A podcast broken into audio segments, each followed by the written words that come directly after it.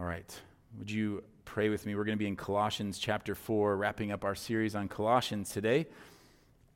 Let's pray together. Father, we thank you. God, we are reminded, even as we sang that last song, that it is your love for us that allows us to be here. That even though we might, we might think that it's because of us that we're here, it is not. We are only here because you have chosen to love us and to give us eyes to see and hearts to desire you. Because apart from that, God, we would not desire you. Apart from your miraculous work in our lives and in our hearts and our minds, we would not seek to please you. We would not seek to serve you. We would not seek to worship you. And so, God, just by virtue of the fact that we are here, whether online or here personally, that we are just a testimony to the God who created us and loves us, and that through Jesus you have provided a, a way home, the way to be reconciled back to you. So, God, I pray that that truth and the beauty of that would stir our hearts this morning as we continue to worship you. In Jesus' name, amen. So, the last section of Colossians 4, I just want to read it. If you have your Bibles, you can open it up there, starting in verse 7. We'll read it together and then dig a little bit deeper. Starting in verse 7, he says, Tychicus will tell you all about my activities. He is a beloved brother and faithful minister and fellow servant in the Lord. I've sent him to you for this very purpose, that you may know how we are and that he may encourage your hearts. And with him, Onesimus, our faithful and beloved brother, who is one of you. They will tell you of everything that has taken place here. Aristarchus, my fellow prisoner, greets you, and Mark, the cousin of Barnabas, concerning whom you have received instructions. If he comes to you, welcome him. And Jesus, who is called Justus. These are the only men of the circumcision among my fellow workers for the kingdom of God, and they have been a comfort to me. Epaphras, who is, who is one of you, a servant of Christ Jesus, greets you always struggling on your behalf in his prayers, that you may stand mature and fully assured in all the will of God. for I bear him witness that he has worked hard for you and for those in Laodicea and in Hierapolis. Luke, the beloved physician, greets you, as does Demas. Give my greetings to the brothers at Laodicea and to Nympha and the church in her house. And when this letter has been read among you, have it also read in the church of the Laodiceans. And see that you also read the letter from Laodicea. And say to Archippus, See that you fulfill the ministry that you have received in the Lord. I, Paul, write this greeting with my own hand. Remember my chains. Grace be with you. So we have this conclusion here, this final instructions and greetings from Paul. And like I said last week, these are always interesting because you get kind of this flow of consciousness, this stream of consciousness from Paul as he's writing this. And what we he- see here is this, this whole list of names. Like he's just naming people left and right. And really, um, as far as I have been able to find, Romans, the end of Romans is the only one that really competes with this as far as the length and the number of names that are mentioned. And I don't know about you, but when I read something like that, I just think, man, can you imagine being named in that letter? Like, can you imagine Paul, like, you know, uh, the Apostle Paul mentioning you or your service in, in that list? And it just makes me think, like, who, like, who wouldn't want to make that list? There are definitely people he mentions in, in more negative ways, but this, this one, right, at least at this stage, is a very positive one. And wouldn't it be great to be mentioned like that. I think all of us would, would want that only if for no other reason, just because we want our lives to matter. We want to, to know that, that our lives have been spent in, in service of the King and, and lives that, that will last, whose impact um, will last from generation to generation. And can you imagine being just one of these servants, just sitting in heaven knowing that, that your name was recorded in this letter for all eternity? I mean, some of these people that we see in here, we, we see in other places in Scripture, and others we never hear from again. But what I want to do is just take advantage of this time that we have to look at this list and to ask the questions who, who are these people? Why are, they, why are they on this list? And what does that mean for us? So we'll look at Paul kind of tells us who they are. We know some things about who they are, about the work that they have done, and then he gives instructions to the church. So, first, we look at who, who makes this list. And if you look carefully, you'll start to notice some things. So, as I was just going through this, just highlighting the names and thinking about who those people were and thinking about what we know about them, and, and a couple of things struck me that were really fascinating. Look at Look at who he talks about. First, he mentions Tychicus and Onesimus. Onesimus, the, the runaway slave who is the, the subject of the letter to Philemon, paired together with Tychicus, who was, they were likely the couriers of this letter. And so you have this, you have this free man, and then you have this runaway slave. And then he goes on in verse 10 Aristarchus and Mark and Justus, who he says were the only um, men of the circumcision, which means the only Jews that were with him. And, and so he mentions them. And then he lists others who he says are of you that, that are not of the circumcision. They are Gentiles or they are Greeks Epaphras, Luke, Demas, and Archippus. And then he says, Give my, in verse 15, he says, Give my greetings to the brothers at Laodicea and to Nympha and the church in her house. So Nympha is, is this woman who has served faithfully in the, in the work of the gospel, and the brothers, several men. I was just thinking about these names and why Paul mentions them. You have a free man and a slave. You have Jews and then Greeks. You have male and female. It starts to sound familiar. As Paul writes in Galatians 3 For as many of you as were baptized into Christ have put on Christ. There's neither Jew nor Greek, there's neither slave nor free, there's no male or female for you are all one in Christ Jesus. And if you are Christ's, then you are Abraham's offspring, heirs according to the promise.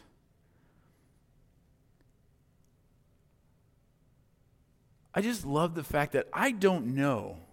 I don't know if Paul intentionally outlined that out. I don't know if he intentionally was gathering people in and saying, like, hey, also praise this person and this person, or if it was just a stream of consciousness and he's just writing the people and the Holy Spirit inspired him to, to mention certain people. But either way, I love it. Either it was just the Holy Spirit overcoming him, or he is talking about the unity that he sees here in the body. But it is incredible as he lists all of these people together that he is thankful for. And then there's something else in that that shows this unity. This is where I start to think, ah, maybe it's just, maybe it's a little more intentional than we think. I don't know. But notice something else interesting of how he even refers to them. If, if what we're talking about is he's listing all these people and he wants to mention how we are transformed in Christ and the unity that we see in Christ, how he refers to Tychicus and Onesimus. Tychicus, the free man, he calls him his beloved brother and faithful minister and fellow servant. Another word there is bondservant or slave. In Onesimus, he says, Our faithful and beloved brother who is one of you. So the free man, he calls his fellow slave. And the slave, he calls our brother who is one of you. I have to believe that Paul is just in these sweet moments demonstrating the unity that is found in the gospel. we can't forget this power of the gospel of Jesus Christ, that he forms people who are not a people. He grafts dead branches into a tree. He takes people and so unites them that they're referred to as his, we're referred to as his very body. That's how uni- united we are to be. He isn't taking people from, this isn't just something so simple as saying, like, oh, I'm going to take people from the west side of the river in Peshtigo and the right side of the river in Peshtigo. Or, and did I say the right side? I meant east side. That's also the right side. But um, and then and unite them together, and like that's going to be some big, powerful, uniting thing. These are people who wouldn't even have socialized together. Jews and Greeks who could not eat together, let alone be a part of one another. This, any separation that we want to come in, come at with in the church today, or things that we think are divisive in the church today, are nothing compared to what the early church dealt with. Slave and free, to see one another as equals, as brothers, sitting together in the same assembly, next to one another, men and women, unequal in the world's eyes, but not in God's eyes. This is the whole plan. In Ephesians, Paul, this, this theme that Paul has about unity is, is on display over and over when he says, he's talking about, um, about how Gentiles and Jews are being grafted together. He said, But now you, you are far off. You were, he was telling the Gentiles, You are far off, but now in Christ Jesus, you who once were far off have been brought near by the blood of Christ. For he himself is our peace, who has made us both one and has broken down in his flesh the dividing wall of hostility by abolishing the law of commandments expressed in ordinances, that he might create in himself one new man in place of the two, so making peace, and might reconcile us both to God in one body through the cross, thereby killing the hostility. And he came and preached peace to you who are far off and peace to those who are near. For through him we both have access in one spirit to the Father. So then you are no longer strangers and aliens, but you are fellow citizens with the saints and members of the household of God. This is profound. It is something that the world had never seen before. He's saying, not only are you being bonded together, but you are one because you are one in Christ. That through the work of the cross, you are no longer a separate entity, that you have been grafted in and abiding in Christ, that His life has become yours and your life is now hidden in His. And if your life is hidden in His and He is one, we don't have a bunch of different Jesuses running around here that we all have our own personal version of. He's one Christ. And so if you are grafted into Christ and I am grafted into Christ, guess what? We are one. That's the unifying nature of the gospel. And it is blood bought, and Paul is eager to maintain it. Later in Ephesians, he says, I therefore, a prisoner for the Lord, urge you to walk in a manner worthy of calling of the calling to which you've been called, with all humility and gentleness, with patience, bearing with one another in love, eager to maintain the unity of the Spirit in the bond of peace.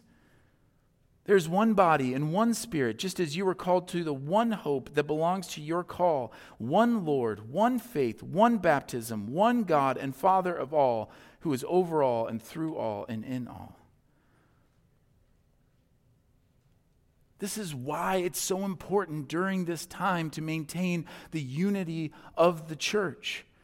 This is why I refuse to just stand by and let the church be divided by something as silly as the, the happenings in the world today, like politics or whether we wear masks or not. Like the church has been forged under far worse conditions. I mean, an oppressive regime. People who literally stole from one another, oppressed one another, abused one another, disparaged one another, mocked one another. And through the blood of Christ, they became a family. So Paul is exhorting them look at how you've been unified. This is blood bought. Don't give that up. Eagerly maintain that, fight for that. Those are the people that are there. But what do they do? Like, what is it that, that Paul is calling out that he's saying that why they even make this list? Well, again, with Tychicus and Onesimus, they are described as faithful. They both get that same word. This is a mark, a key mark that Paul uses. People's faithfulness. Notice he never says in these lists, like, hey, remember Steve and what a, what a great communicator he is. Man, he can really keep people's attention. He doesn't say, like, hey, remember, remember Johnny and like how awesome he played that lute. I don't know what they played then. Robbie will have to help me in between services.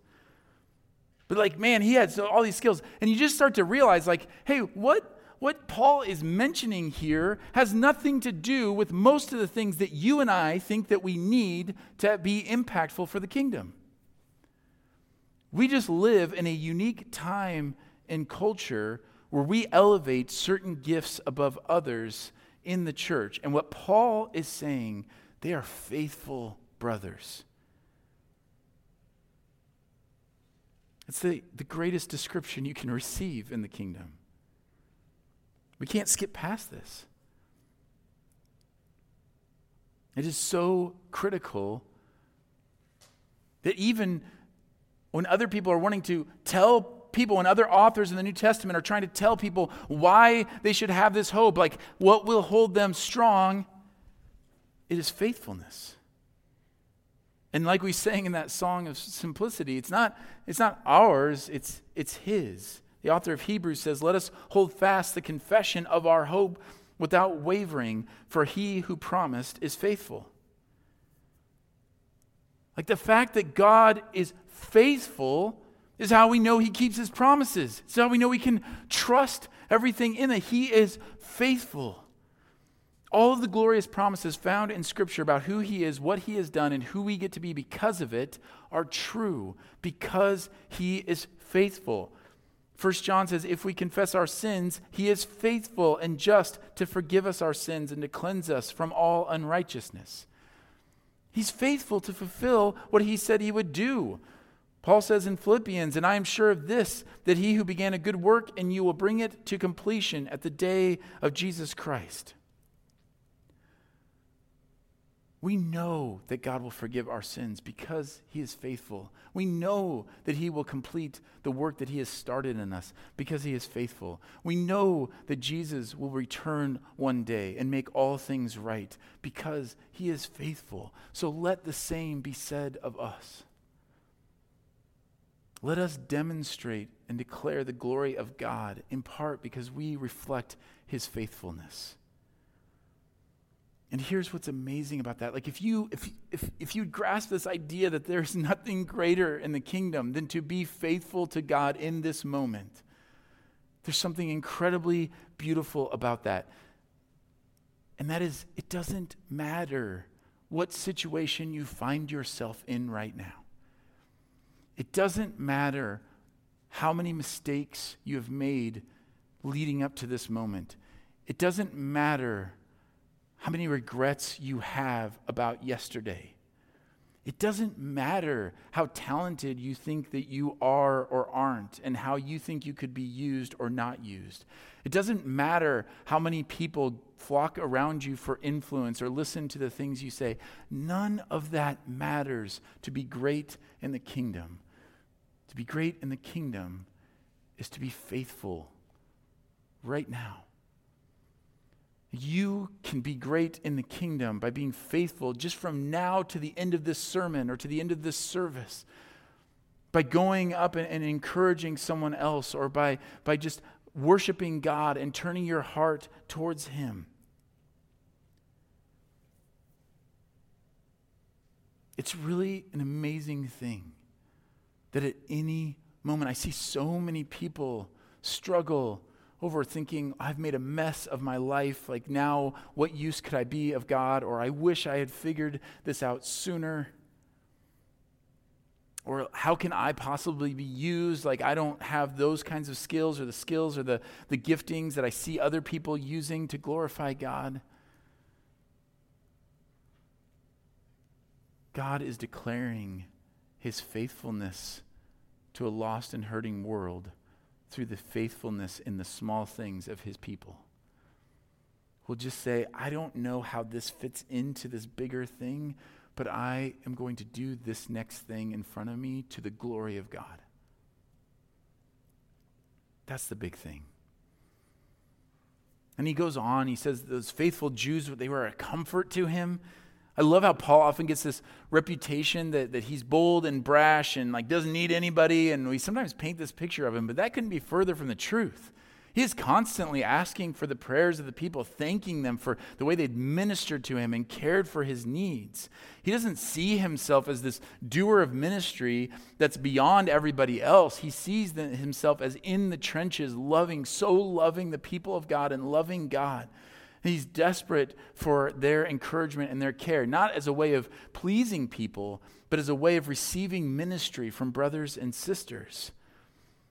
He talks about Luke, his beloved, the beloved physician, who was a, a, physical comfort to him. We know that Luke was a doctor. He wrote the gospel, you know, according to Luke, and he also wrote Acts.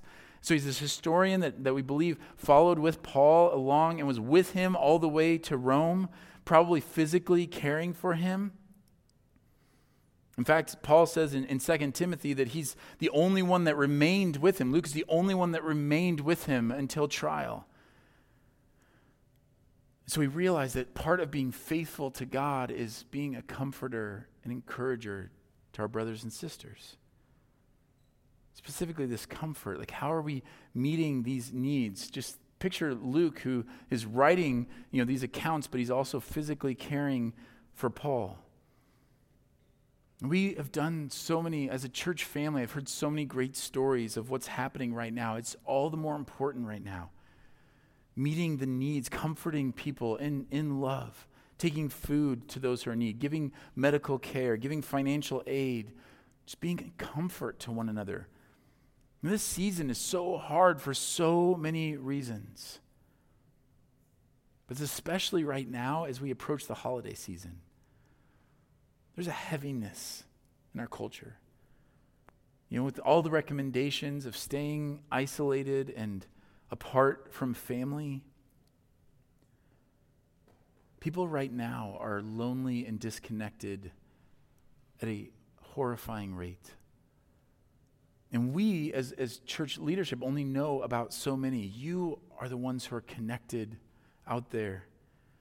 We all have our spheres of influence. And I would just encourage us and exhort us like, consider this, like what Paul has said about him receiving comfort. Like, give comfort during this season. If you know someone who needs a call, call them. And let us know how we can provide comfort or offer help. Like, who do you know in that situation? Who do you know that normally has family come from all over for Thanksgiving dinner, but this, this Thanksgiving they might be alone? Who do you know that, that might need some financial help because they haven't been able to work? Who do you know that just needs words of encouragement? What would God have you do today? And ultimately, he, he says what's comforting to him. He refers to them as his fellow workers. That's like a that's a classic Paul phrase also. These, these fellow workers. He loves and is appreciative and thanks God as he remembers people's faithfulness and as he remembers the comfort that they've given to him and as he remembers their labor and their work for the gospel. Know, whether it's the couriers of the letter or his fellow workers for the kingdom of God, or Nympha who hosts the church in her home, these are all people that Paul is thankful for because of how they've reoriented their lives around the gospel. People who have counted all things lost compared to the surpassing worth of knowing Christ Jesus. Those who have given all that they have, who have sold possessions, who have given their time, who have sacrificed energy and their reputations. They've sacrificed worldly peace and comfort, all to see the gospel spread. I've often said, like when I, back when we were planting a church in Denver and we just had this little tiny crew of people and I would say, like, give, give me 10 people who will orient their lives around the gospel and go out into the world together on fire. And I will take that over a thousand people who would just come and hear me preach. And that was the point of last week. Just give, give me 10. We'll say, the spread of the gospel, the glory of God being declared to the nations through my life and through my words and through everything in my life. That that is my number one priority. That is the thing that give me give me 10 people who walk into Aldi and say, "God, you have ordained me in this moment. I'm just going to love you and love others to the power for by the power of the Holy Spirit and to your glory." Like I'm just going to I'm going to walk into this grocery store for your glory. God, I'm going to parent my kids, and the only thing I'm going to be really focused on is wanting to demonstrate who you are, what you've called them to do, who call, called them to, who you've called them to be. That I'm going to look at my neighbor and, and think in those terms like, why has God placed me here? I want to glorify Him. That wants to be, I want that to be my number one thing.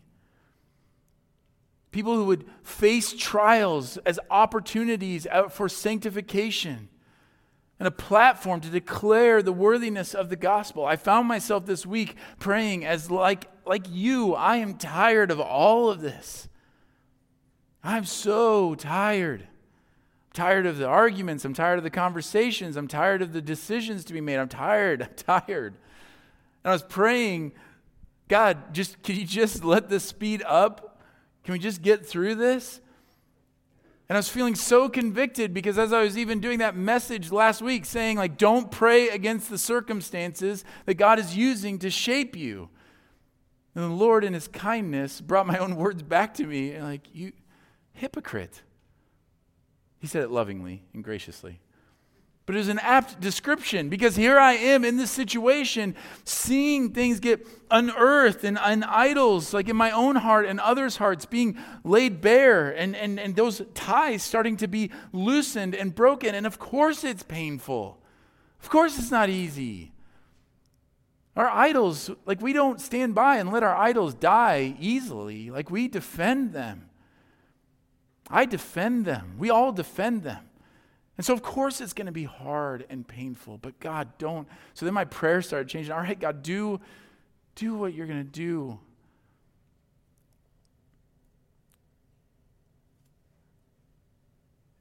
I just see, again, all this opportunity for us to reorient ourselves and say, okay, what, why do I exist?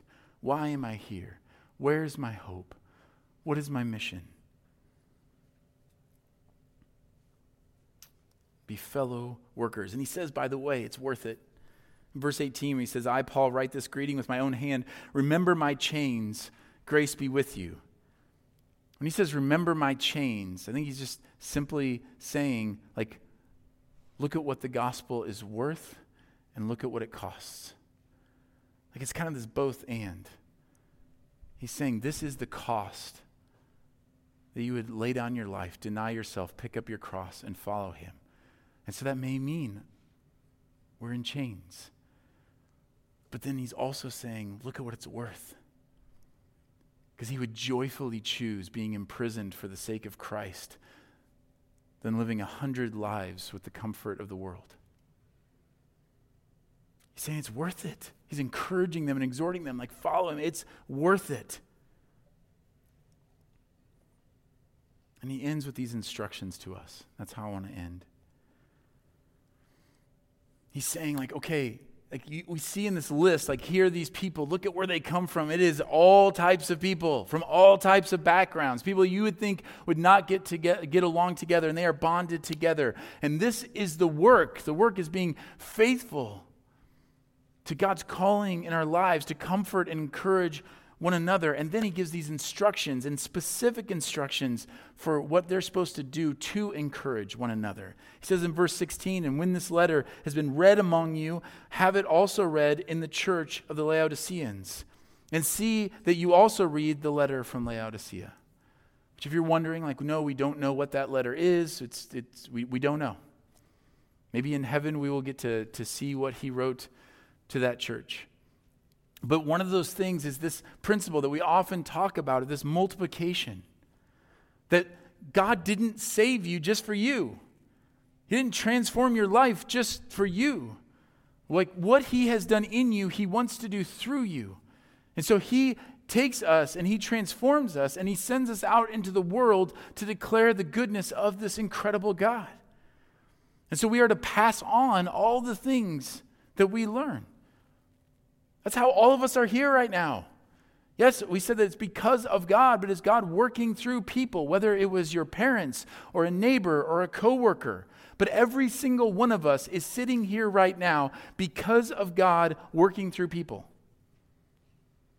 Not a single one of you or me, like not a single one of us just thought, woke up one day and thought, you know what makes sense? I think God makes sense.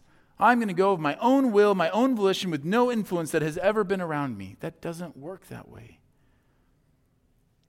And so, this exhortation, like what you have learned from me, teach to others.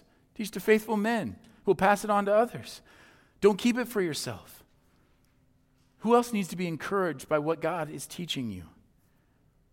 This is a big reason, remember, by the way, for our scripture journals. If you have one of our scripture journals that we like to, to give whenever we preach through a book, it's because so that you'll have some help. We just want to give you some encouragement so that you could walk through Colossians with someone else. Not so that you'd repeat sermons, that's not the point, but the point is that as you're walking through, you can be reminded of some things and you can, you can help one another and, and, and pass on what God has taught to you. And we want you to share those things with us. We want to hear those stories of what's happening. We want to share those to be an encouragement with one another. Which, by the way, with that multiplication, we see a couple of inherent warnings too that we can't overlook. So, for those of you who are well versed in Scripture, you may recognize that term, the Laodiceans.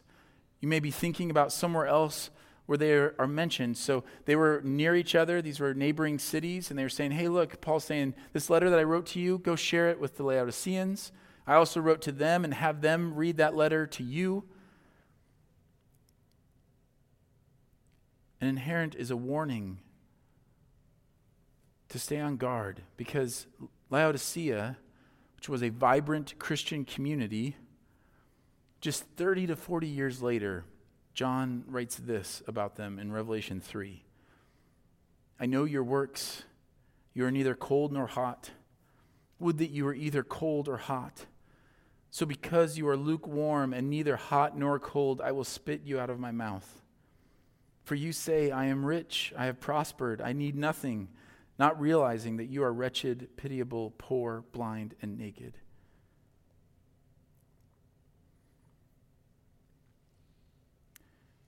I think that that is a good warning for the American church. The Laodiceans had started out as a vibrant Christian community, but then they had gotten worldly success and worldly comforts. They were not as persecuted as other churches, and so they just kind of got into this place where they kind of meshed their own earthly culture with the gospel. And it got to the place where the judgment of Jesus on them is you're just worthless. God, don't let don't say that about us. Don't let that be said about us. So you're not hot or cold, like you're just not of value. You've, you've become so apathetic and so detached. And so we know, like even in just a span of a few decades, that this encouragement to go and read these letters to each other, that, that there wasn't enough, that they, that they needed to remain diligent in growing, and we need to remain diligent in growing in our understanding and love of Christ. If we don't continue to move out of our comfort zones, if we don't continue to exhort one another and encourage one another to good works, if we don't continue to, to focus on the gospel and the purity of that, then we could suffer the same fate. And that's not the only warning that he gives that's inherent in this. Demas, who he mentions in here as one of his supporters, he followed and supported Paul in Rome and is, is serving him later defects. In 2 Timothy, he says, Do your best to come to me soon, for Demas, in love with this present world, has deserted me and gone to Thessalonica. I don't find it accidental that Paul, not knowing what's going to happen to either of these, mentions both a church and a person who become so wooed by the culture and by the comforts of this world. Things that were meant to be blessings and gifts, but have then become idols that they have abandoned Paul and they've abandoned Jesus. It's a, yet another reminder to stay the course, but we don't do it alone. Look what he says in verse 17 Say to Archippus, See that you fulfill the ministry you've received in the Lord. Remember a couple weeks ago, I pointed out that Paul, when we are talking about wives and husbands and children and, and, and fathers and um, bondservants and masters, I pointed out that Paul directly addresses each one. So he doesn't say to the fathers in the congregation, hey, fathers, tell your children to obey. He speaks directly to the children, he speaks directly to the bondservants. He speaks directly to the masters, expecting that they're all together, worshiping together. Here's one time where he tells people, hey, go tell this other person this. And it is encouragement to see that you fulfill the ministry that you have received in the Lord. He's not asking the church to be the hall monitor, like, hey, make sure he gets the things done that he needs to. This is a heart of encouragement, to be an encouragement we don't know what the ministry was for Archippus. We don't know, um, we don't know what would have held him back, but we know that he had an assignment that presumably other people knew about, or maybe they didn't. And maybe Paul's just saying, hey, Archippus knows what he's supposed to be doing. Go and encourage him and exhort him to do that. He'd know he would need a boost. The author of Hebrews knows that we need a boost in these areas. Let us consider how to stir up one another to love and good works, not neglecting to meet together, as is the habit of some, but encouraging one another, and all the more as you see the day drawing near. We need to encourage one another, stir one another up to love and good works, and all the more as we see the day drawing near. Because it's hard, because we get discouraged because you hear a sermon like this or you read in scripture and you say, all right, this is the day. Like I'm, I'm going to work and I'm going to go with a different attitude and I'm going to go seeking to glorify God. And I'm already seeing ways that God could do that. And guess what happens? You get up tomorrow morning and you go and it's hard because you're tired. And the anxieties and the stress of the world comes on you. And then somebody says something to you that just really stirs you up and gets you all riled up and you're so frustrated. You know how I know that? Because is what happens to me. I come in and Jeff says something mean to me, and I go get all upset. I don't think Jeff's ever said anything mean to anyone. But that's what happens to us. And so, what do you need? You need a brother or sister who says, Hey, remember, remember what your purpose is. Remember why you're at work today. Remember why you're parenting your kids today. Now, how are they going to know that if you don't tell them? So that's one of the big encouragements I would give you. Like if you're feeling convicted and compelled you're saying, okay, God, I see, I think I see what you're calling me to do to be faithful, then tell somebody else and say, hey, would you pray for me in this? Would you encourage me in this? Would you ask me about this? And again, not as a hall monitor, but saying like I need I need some help because I know that right now I feel really strongly about this and then tomorrow I'm going to not feel I'm going to feel not so strong about it. We can do that for one another. And that'll help clarify things too, by the way. Like, look, if you come to, to me and you say, hey, I feel like God is calling me to go serve Him and glorify Him by, by going and getting drafted and playing in the NBA. And you're five foot eight and 55 years old, we can help you clarify that call. I'm going to go ahead and go out on a limb and say that wasn't the Holy Spirit that shared that with you. But that's part of that goodness of being in community. Brothers and sisters who love you and know you and can encourage you and say, ah, but this, yeah, that makes a lot of sense. In fact, I've seen you, I've seen God work through you in that in other ways. So it makes total sense that He would be encouraging you to do that in your in your workplace or in your home. And we can keep pointing one another back and reminding one another, hey, by the way, That doesn't mean that you have to do something huge in the world's eyes. Go back to the faithfulness. We say it so often here that you should be tired and you should roll your eyes at this point, but 98% of what God is calling you to do is explicitly stated in Scripture. You don't need to wonder, like, oh, I just, if I could just figure out what God wanted me to do with my life, then I, then I would serve Him. If you just tell me what He wants me to do, He tells you like 98% of it. Love God, love your neighbors. If you have kids, parent them well to the glory of God. If you have work, work as though working unto the Lord. In a marriage, reflect the gospel. Love your neighbor as yourself. Like it's it's very explicit, and even they sp- like share more and more about what does that actually mean. This is what I mean by being loving. This is what I mean by being gracious. This is what I mean by being kind. This is what I mean. Like they, they it spreads it out. Like it explains it really well. And we so often get so fixated on that 2% that we miss the 98% that God is calling us to. We need to encourage one another in that. We want to help you in that. There have been so many great things that have been happening corporately as a church family. We mean those things and we mean the small things that you think go unnoticed but are not unnoticed in the kingdom at all. I've been so encouraged. You guys responded. I mean, things like the, the Peshtigo schools, like every teacher who wanted an aide got one. People volunteering their time and giving their time to tutor high school students and just support the school district in that way.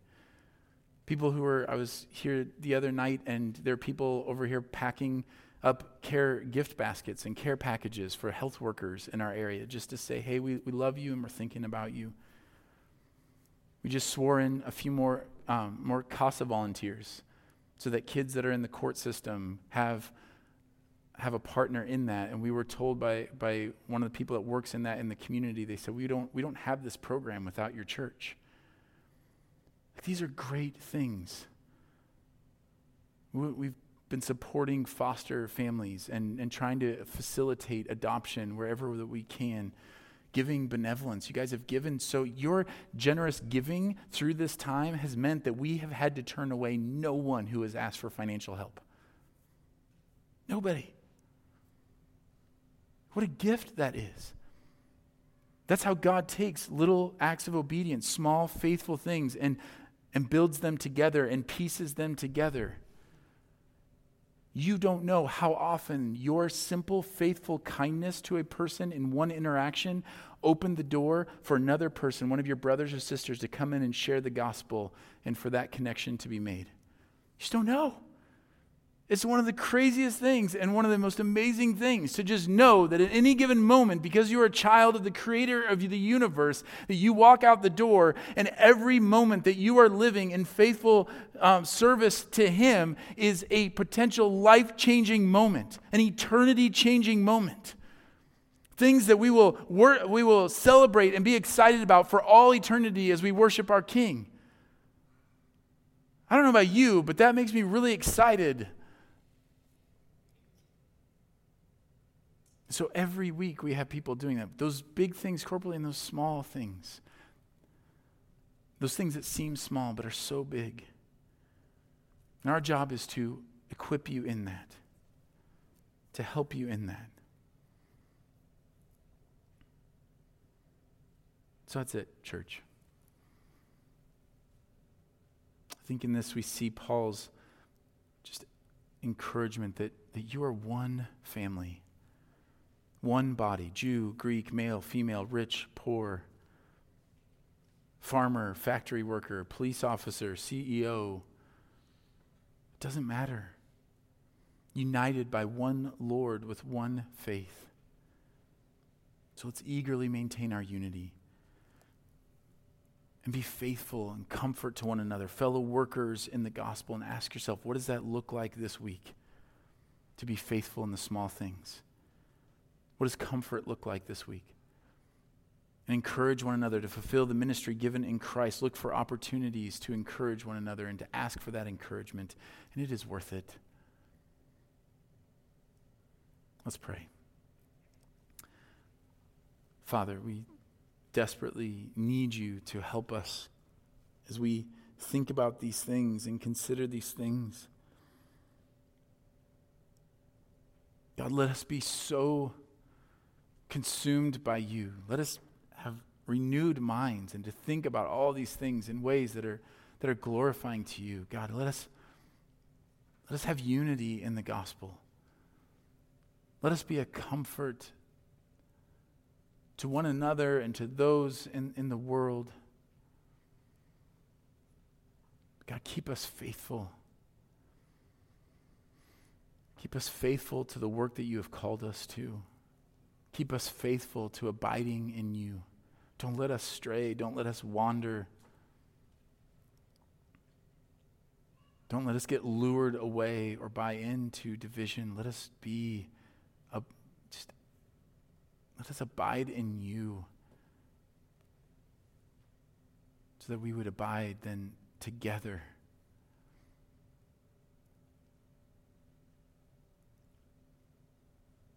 We ask you for this help because you are the only one who can do this.